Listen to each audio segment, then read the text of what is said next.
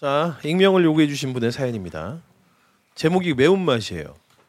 저희 큰 이모부께서 닭발을 포함한 육개 가공 공장을 운영하십니다.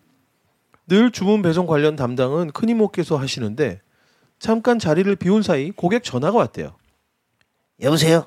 저 닭발 주문하려고 그러는데요. 무뼈 닭발은 어떤가요?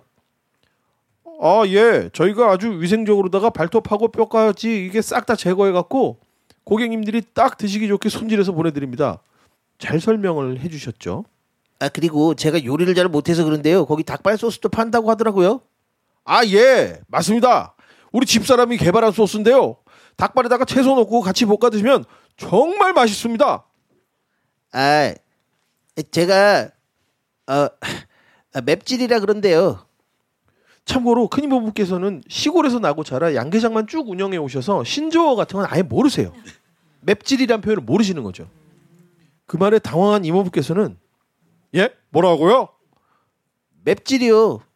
그러니까 소스가 많이 맵나 해서요. 제가 매운 거 좋아하긴 하는데 많이는 못 먹거든요. 아하! 그 말씀이시구나. 걱정 마세요. 찌질이들도 드실 수 있습니다. 찌질. 에, 아 찌질, 아 찌질이. 에? 찌질이요? 네! 고객님 같은 찌질이들도 얼마든지 먹을 수 있게 만들었습니다. 결국 오해는 풀렸고 그 고객분은 단골이 되셨다는 해피엔딩 스토리입니다.